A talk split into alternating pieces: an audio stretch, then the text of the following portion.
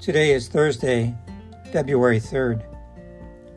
The more we are united within ourselves and are joined to God in the simplicity of our hearts, the more effortlessly we understand the deep things. For the light of understanding comes to us from above.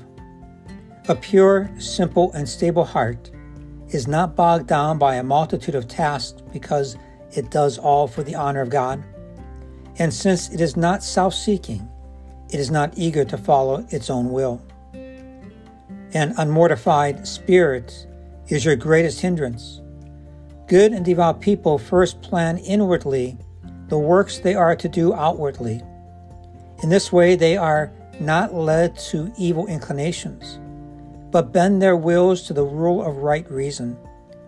Who has a greater struggle than those who labor to overcome themselves? This should be our daily labor self conquest, so as to make steady progress in the spiritual life. Together, may we always walk in the light of Christ.